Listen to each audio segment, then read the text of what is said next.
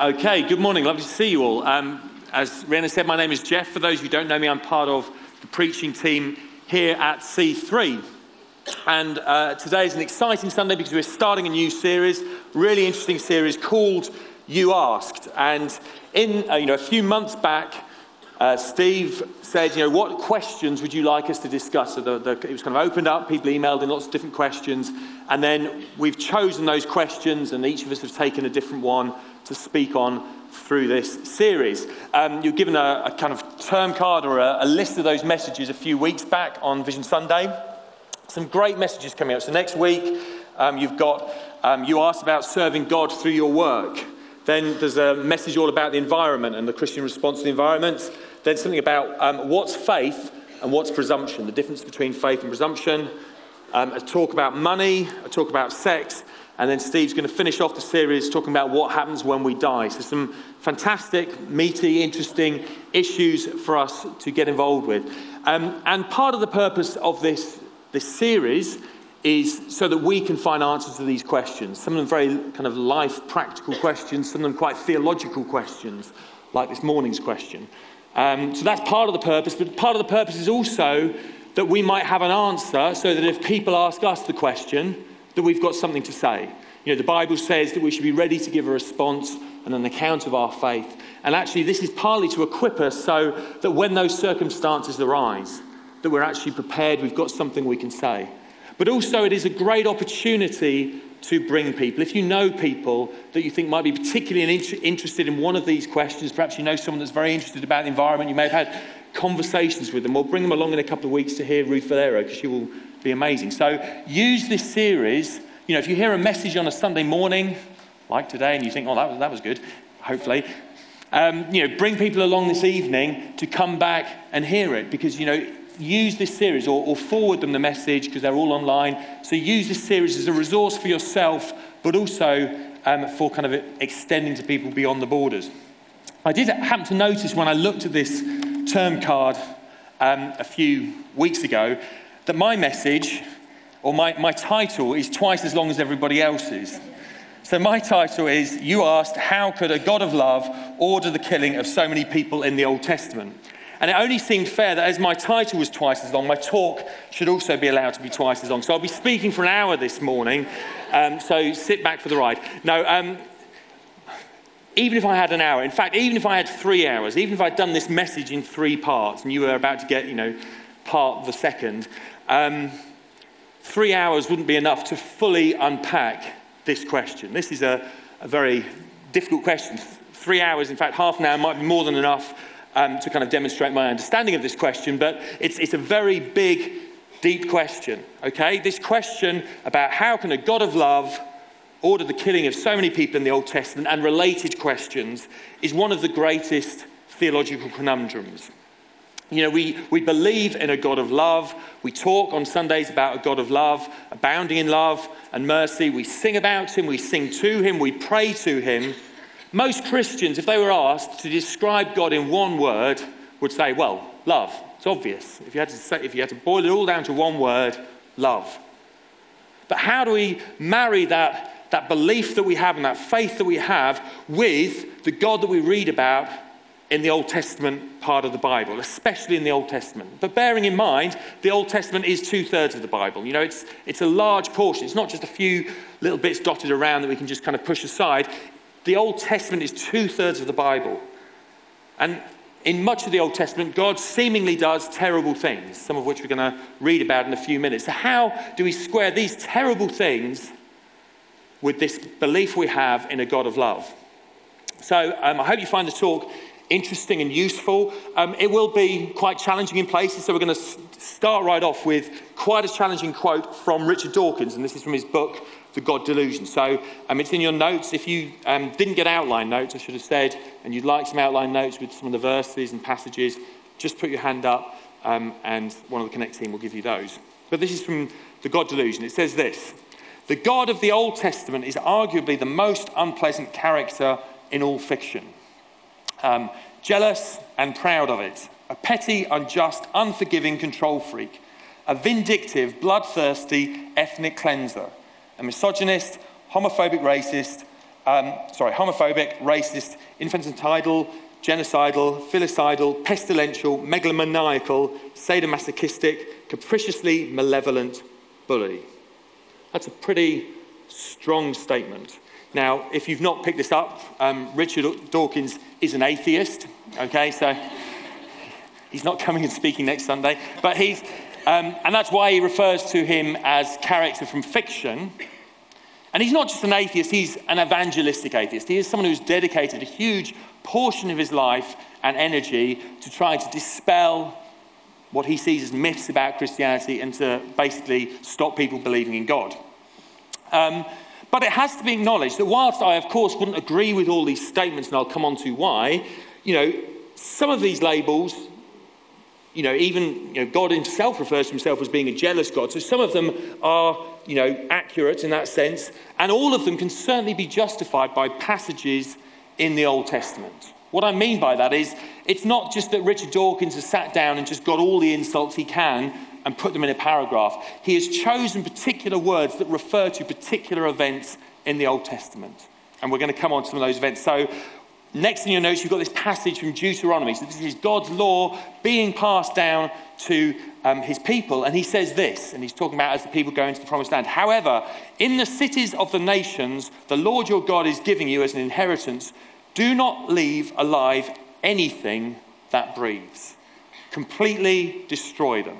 These are different people groups the Hittites, the Amorites, the Canaanites, the Perizzites, the Hivites, and the Jebusites, as the Lord your God has commanded you. So, this is a command from God to completely destroy these people groups. And this isn't an isolated passage. This isn't just a bad day. This is something you find throughout the Old Testament. Um, I'm a music teacher, and a song that I often do with the kids at school in year seven um, is Joshua fought the Battle of Jericho. You want to know that song, Joshua fought the Battle of Jericho? Jericho, and then and the wall came tumbling down. Yeah, great song. They love it. As part of the lesson, I give them a bit of the context of it, the fact that they had to go marching around the wall seven times, then the walls came tumbling down. Great story. I don't tend to go on and talk about what actually happened after the walls fell down. And actually, on reflection, that's a decision I'm quite happy with because it is, it is quite disturbing because you know this is what it says in the passage. They devoted the city to the lord and destroyed with the sword every living thing in it. Men women young and old cattle sheep and donkeys. And i in my music lessons don't really want to get into why god was so keen on killing all these poor donkeys because it just doesn't, doesn't feel helpful. So how do we square these things together? These repeated statements in the Psalms and throughout the Old Testament and New Testament of God who is abounding in love, full of mercy, and yet seeing these events sanctioned by God. And what about the teaching of Jesus? Jesus encourages us to love our neighbor. When he's talking about who our neighbor is, he uses the example of the Samaritans, who are this hated people group, seen as heretics. And yet he, we said to love them. And he said, Love your enemies. And how is it that Jesus teaches us to love our enemies in the New Testament, whereas in the Old Testament, God commanded his people to destroy their enemies? How do we marry these two things together? Now, that is really the question we're looking at. I could go into perhaps quite a bit more detail to kind of motivate this question further, but actually, I don't think that's necessary. I think we all get the premise of this question. It's probably a question you may have asked yourself at some point. Put simply, we could boil the question down maybe to this What changes then between the Old Testament and the New Testament? You know, on the whole, Christians in church, we're quite happy with the New Testament. You know, Jesus is great. We love, you know, the stories of Jesus, the teachings of Jesus, the, the stories of how he interacts with people, and the, the model that is for our lives. We absolutely can subscribe to that. And the, the, example of the early church, similarly, we find very easy to say, yeah, that, that model of community, a community that supports and strengthens itself, but also reaches out to the world around them, that is a great model that we can easily take on board and live out in the 21st century. And the same for the practical, moral teaching that you find through the letters. Um, it's the Old Testament where most of these difficult passages exist. You know, the Old Testament on the whole is very difficult, apart from the Psalms. We all like the Psalms. Well, we all like some of the Psalms because, of course, some of the Psalms are very nice and talk about God abounding in love, but there is still quite a lot of destroying of enemies going on in the Psalms as well. So, even in the lovely Psalms, there are still challenges with the Old Testament. So, what is it that changes essentially between the Old Testament and the New Testament? So, I've got for you this morning three different possible answers to this question. And the first, most obvious answer well, what changes? Is it God that changes? Okay? Does God change? Now, um, without getting too political, I think be fair to say that many people across this nation and the world are hoping to see quite a transformation in the character of Donald Trump in the coming weeks and months. Okay? So, you know, people said, well, we're, we're very much hoping that the Donald Trump that we have seen in the election cycle is different from the Donald Trump that we see now he's in the actual White House. Now, whether that happens or not remains to be seen. But perhaps the same is true of God. Perhaps there is this change that happens in God between the Old Testament and the New Testament. Perhaps he gets a bit more perspective as time goes on. He calms down a bit, maybe. Perhaps he has a son and fatherhood agrees with him. Perhaps he becomes more loving, more measured. Perhaps he learns from his past mistakes, and we find this kind of, you know, God 2.0 in the New Testament, which is much better. Now, obviously, that's a very simple answer to the question. The problem is that the Bible makes it perfectly clear that that is not the case. Repeatedly in both the Old Testament and the New Testament, it says that God does not change. Here's one example among many from Malachi um, chapter 3 I, the Lord, do not change. It could not be put more simply. And actually, it's, it's fundamentally essential to our faith that we accept that God doesn't change. It is something in the godness of being God that you don't change. You see, if God changed and was different then, and then he's different now, and then who knows what it'll be like tomorrow and in the future, which God do we worship? Which God do we put our faith in? It is something unique, but also essential to the character of God that he is unchanging throughout all time and all history. Also, we can't seek to drive a wedge between the God who we see in the Old Testament and Jesus who we see in the New Testament. It's not some kind of good cop, bad cop scenario. You know, you've got the, you know, the bad cop in the Old Testament, then good cop comes along and, you know, going to get the Weedles the answer out of the, the, whoever. You know, that's not what's going on. You, you know, the, the character and the person of God throughout the Trinity, Father, Son, Holy Spirit, is the same. It is one character, totally unified. And the Bible makes that clear. And Jesus is the same yesterday, today, and forever. You know, Jesus doesn't come into existence at the beginning of the New Testament in the manger in Bethlehem. You know, he was pre existing all of creation. He was there through the Old Testament and through the New Testament.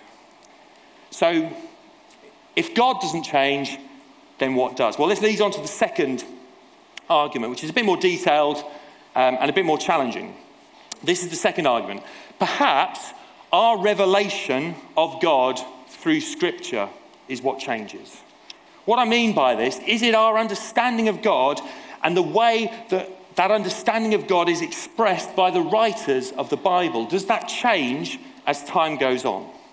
Now, we believe as a Christian community, we believe that the Bible is the truth. We believe it is God's word. And that is stated clearly in the Bible in a number of places, Old Testament and New Testament. Here in 2 Timothy, it says this All scripture is God breathed and is useful for teaching, rebuking, correcting, and training in righteousness. All scripture is God breathed, Old Testament and New Testament. It is God's word. But we could start to argue, of course, breath doesn't exist by itself. Breath exists within flesh and bone and blood and sinew and muscle. All those things together contain the breath. And in the same way, God's word is very God, it is written and inspired by God, but it was also written by the physical hands of physical human beings at different points in human history. Men from different places, from different times, who would have had different understandings of the world. And in the same way that our minds are infected by the world we understand that we live in, so their minds would have similarly been um, affected. And that would have affected the way they wrote. That would how, that's how the argument would go. So the question is this Were some of the men who wrote the Bible, notably some of these difficult passages of the Old Testament, were they in some ways ignorant? So that all the Old Testament, even though the Old Testament expresses truths about God, it's not a full revelation of his character and his purposes. That full revelation only comes through the person of Jesus. Now, this is a theology that many would sharply disagree with for reasons that I will come on to, and it's, it's called the theology of progressive revelation. And this is the concept that certain sections of the Bible that were written later contain a fuller revelation compared to the earlier sections. So it starts off all a bit uncertain. And then as you go through the Old Testament and then into the New Testament, the revelation of God becomes more true and more accurate. Now, this theology can certainly be used to explain some of these passages. So, when you look at these passages, you say, well, the way the writers are writing shows they didn't fully understand what was going on. That's the way it would be used. But it's a difficult theology to accept. Um, it's most widely accepted, probably, with reference to something like Genesis chapter 1. So, Genesis chapter 1 talks about the creation of the world, and it talks about it as a series of seven days in which the world was created. Now, most Christians that I've spoken to about this, I wouldn't say most Christians full stop, but most Christians I've spoken to would probably say they're unsure about Genesis 1. They, they would most likely think that perhaps it contains truth. It's the truth that God is the creator. Not just that, but that He's the intentional creator of a perfect world. But they wouldn't necessarily subscribe to the fact that it happened in seven consecutive days. They would say it isn't historically or scientifically accurate, it's but it does contain truth. And that's a fairly widely held belief. You know, the writer obviously had no understanding of astrophysics or all the other things they would have had to understood in order to write an accurate description of how the universe came into existence that we now understand through science. Um, and even if he had had that, even if God had given him that amazing ability to understand things um, about that, then his, it would have meant nothing to his audience because it was completely different from where they were. So instead, it, attains, it contains the central truths of God as creator, but it couches it in language that is understandable and in a story, in a literary form that is understandable to the people of his age, a creation story. So the question is, well, can you then extend this argument? And obviously people do. So where, you know, if we say, well, the writer of Genesis was ignorant in some ways of scientific processes, where does the writer's ignorance end? You know, and this is one of the dangers of the theology that we'll get onto because you can say, well, if it, if it doesn't end here, does it end here? Does it end here? Does it end here? And we can st- extend further and further into the Bible. But let's skip forward a bit. What about Noah? Some people would question, it's a reasonable question, could the flood really have covered the entire earth?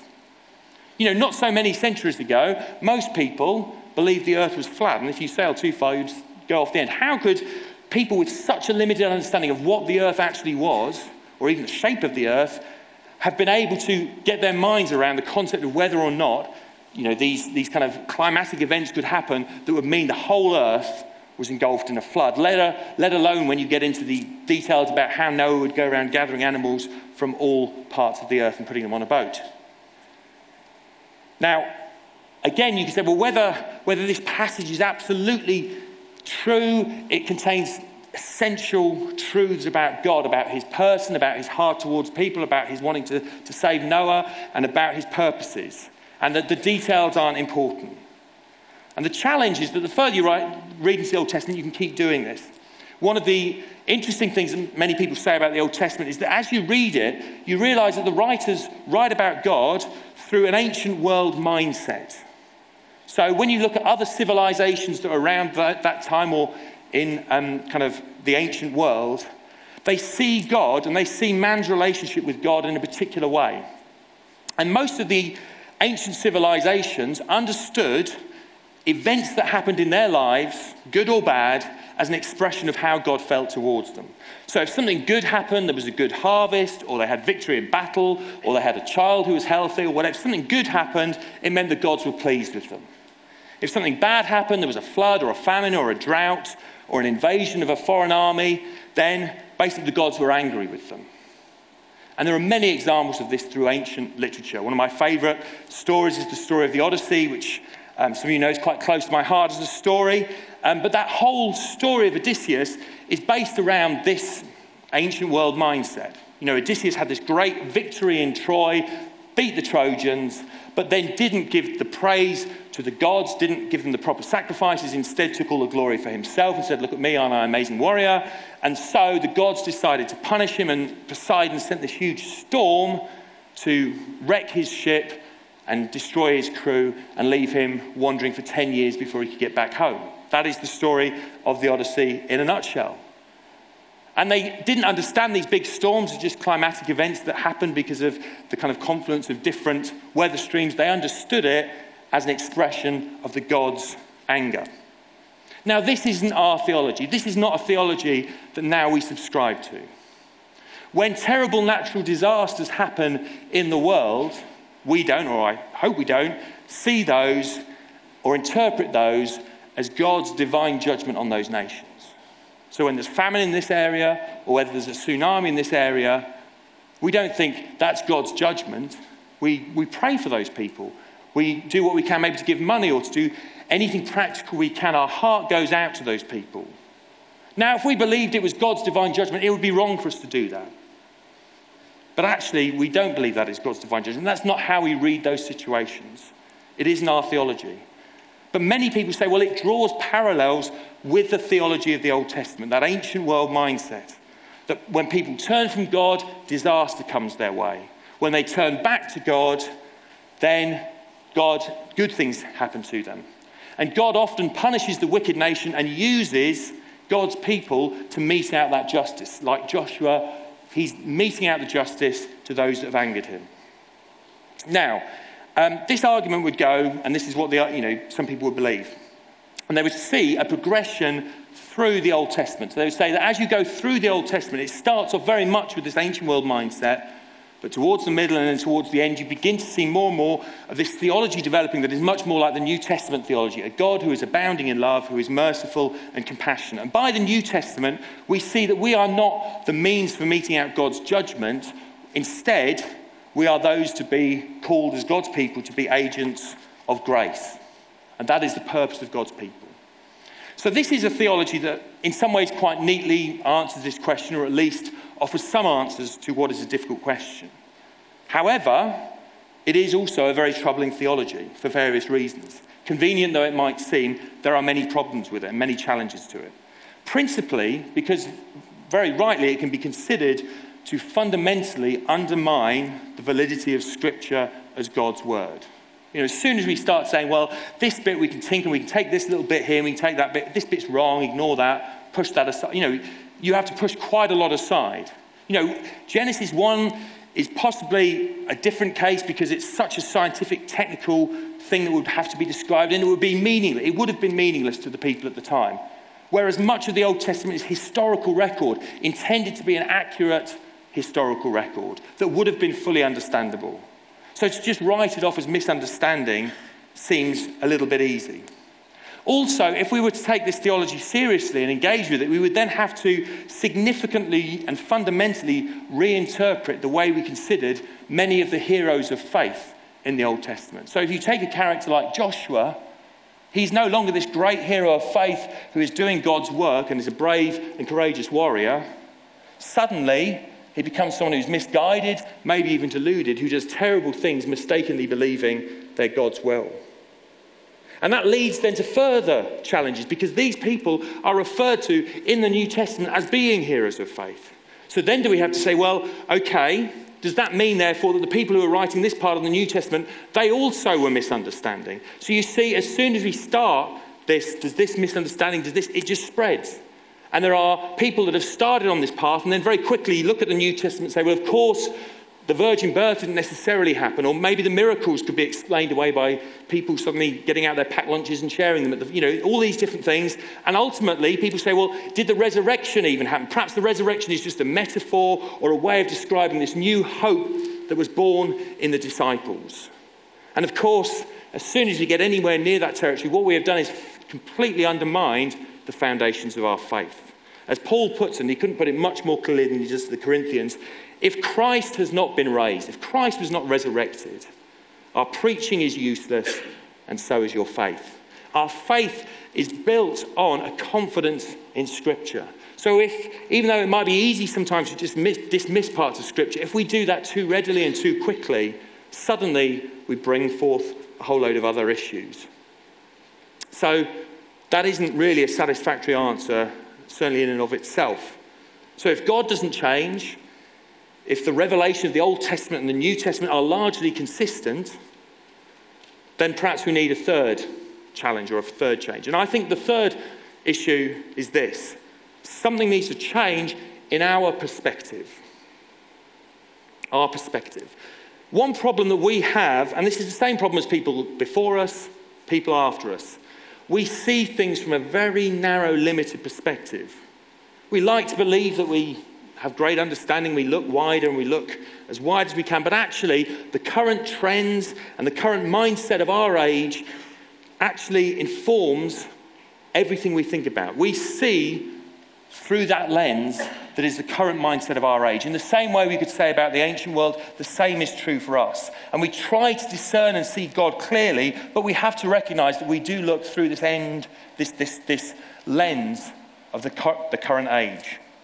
You know, God is so much bigger and greater than we can start to comprehend. We've said it, we've sung it this morning, we sing it most Sundays, but actually, it is a fundamental truth that sometimes we don't really fully appreciate the weight of. God is so much bigger and greater than we can start to comprehend. His purposes are so much greater than we begin to imagine. His purposes are the salvation of all people of all times. This is what it says in Revelation chapter 21. Look, God's dwelling place is now among the people and he will dwell with them. They will be his people, and God himself will be with them and be their God. He will wipe away every tear from their eyes. There will be no more death, or mourning, or crying, or pain, for the old order of things has passed away. God's purpose and plan is the salvation of the whole earth. Now, God has this authority and this, this purpose, and it is difficult for us even to begin to comprehend. But what we can understand is that when we have an authority, that can lead to difficult decisions. That can lead to decisions that feel easy in some ways, but hard in other ways. If you are a parent, you'll know that sometimes you make decisions that your children don't understand. They may think you're being unfair, but you know that you're doing it for their greater good. I'm a teacher, the same is true. You make decisions for your classes about what they can and can't do. And some people feel those decisions are unfair. One thing I often think is about politicians and I think often politicians, we give them quite a hard run, which isn't necessarily a bad thing. You know, it's good to keep them to account. But actually, I think the job of a politician is so difficult. You know, when they are looking to make a, a policy decision or a policy change and improve a situation, whatever sector we're talking about, you know, there will always be those people that are better off and those people that are worse off. You know, I don't want to get too political. That's not what this platform is about. So I'm not talking here about particular governments, current or past or particular policies. But if a government makes a policy in an area that is significant, and perhaps it's a really good policy, perhaps it's a policy that will benefit many people, that actually many people will be better off because of this policy, better off in their health, better off in their education, in whatever area of life. But there will always be those people that, with the same policy, are less well off, are damaged by it, are hurt by it. Perhaps in certain areas, a health policy or something like that, there are people that might even die as a result of that change in policy. It's a huge burden that we put on our governments to make these decisions that have literally those consequences.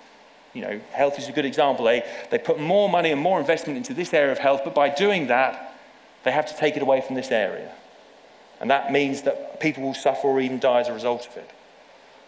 Now, what is very easy is for someone or for the media or someone to find someone who's less well off, who's suffered as a result of a policy, and say, well, look at this person. Look at the terrible thing that's happened to them. And obviously, we can feel huge sympathy for that situation. But to a degree, and it's a difficult thing to accept, but to a degree, the politicians have to try and keep this bigger picture. They have to look at the, the 60, 70 million people in the country and weigh up the needs of these with the needs of these, whether it's an individual or a small group or even a community, to try and balance those judgments. Sometimes they get it wrong, of course they do. But my point is this if that is true for politicians, even when they are at their best, that must be true for God because God's purposes and plans are so vast that actually there will always be those situations where, because of a, as, a, as, a, as a result of God's purposes and plans, there will be those that, that, that, you know, suffer as a result of them. You know, does this not start to provide a context or some moral justification for the actions, some of which we read about in the Old Testament? You know, God had this plan and this purpose to build and shape and protect a people. And that people grew up, and then through them, the Messiah would be born that would save the whole world. Now, that is a moral equation that I can't begin to balance in my mind. How you protect that group of people against all the other forces around them that are both spiritual and physical. But perhaps that's partly the point. Who am I really to question the effectiveness of God's strategy? To say, is God's strategy the best strategy? Is God's strategy the most ethical one? You know, having faith in God is more than just believing He exists. It is um, believing exists, but also accepting that His actions, even those I can't understand, are in line with His character. Secondly, and more significantly, I would say this. You know, we must accept, and again it seems so obvious, but we must accept that God is not human. Jesus was human, or in human form, but, and we find it we find Jesus easier to relate to because of that. But sometimes I think when we try to think through these moral issues or these ethical issues, what we like to think God is, is a bit like me, but without all the wrong bits. So I think, well, what decision would I make if, if I didn't have all these wrong, you know, kind of thoughts or desires? You know, if, if I wasn't thinking personally or selfishly, if I was just thinking for the good of all, what, with my intellect, would I come up with as the right decision? What would be the right thing to do? The thing is, God's most moral decisions are not the most moral decisions that we would make if we were in his position. God is not human. We are not God. God is an entirely different moral entity than we are. We have to appreciate God is an entirely different moral entity. You see, the problem with the Richard Dawkins passage is that he treats, and he even says, character in fiction. It's as if, you know, it's as if he is talking about a human individual. And of course, if a human individual did those things that God did, then they would be horrific. But God isn't a human doing those things. God is God. God created each and every human being who has ever lived and who will ever live. That makes him of a radically different standing than we are. You know, even parents, you need to know this you did not create your children. Okay, you merely took part in a kind of preordained biological exchange that led to the fusing of different life containing cells. Okay? That, that was it. I hope it was more enjoyable than that sounds, but that is what ha- you didn't create life. God created life. God created the life in your children. God brought the whole universe into existence. And at some point in the future, at some time, He will bring the whole of existence and the whole of life on earth as we know it at the moment to an end. This is what He says in Revelation I am the Alpha and the Omega, the beginning and the end. Now, here's a question then well, what if God, in his infinite wisdom and infinite planning and infinite time, what if that end was tomorrow? Tomorrow, the whole universe comes to an end as we know it. I can see some of you already thinking, well, I wouldn't wash the car this afternoon. Okay, well, let's think a little bit deeper. But, you know, what? Would that be an immoral thing for God to do? Bring the whole universe to an end? Well, of course not. He created it, He brought it into being. It is His decision, His timing when He brings it to conclusion. Now, if it's not immoral for him to do it for the whole of creation and the whole of the universe, is it therefore somehow more immoral for him to do it for a, an individual and to end their life, or for a community, or for a people group? You see, he is of a completely different moral order. We can't talk about him in the human terms that Richard Dawkins uses because he's not human. He is of a completely different moral order. So, what conclusions can we draw from all this? You know, to best consider what is a difficult question, we must remember, first and foremost, that our understanding is limited. If we come to this expecting to be able to fully fathom everything out, then we will certainly be disappointed. And perhaps, if nothing else, this message has demonstrated how limited our understanding might be. But our understanding of Scripture is limited. You know, we, we do what we can to read it, to understand it, to to base our lives upon it. But exactly how God inspired the different writers, those are things beyond our knowledge. And our knowledge of the person and purposes of God is limited. But God is unlimited. God is the very definition of moral perfection. He is the same always, He doesn't change. He's the same yesterday, today, and forever. He is the God of love, a God who created each and every one of us. He is the God who saved Noah. He is the God who fathered a people through Abraham and then taught and shaped them through Moses and their subsequent leaders, through Joshua. He is the one who brought his son into the world to be the ultimate revelation of himself. And that son who then died on the cross for each and every one of us so that we could be saved and brought back into covenant relationship with him. And that is why we worship and praise him. We may not fully understand him, but actually everything in our hearts cries out in worship to this supreme, ultimate moral being that is revealed to us through Scripture, that is revealed to us through the person of Jesus, and is revealed to us through the work of the Holy Spirit. And part of our role is to, in whatever way we can, take that revelation with us and out into the world around us. Because we as the church are also intended to be a revelation of God to the world around us.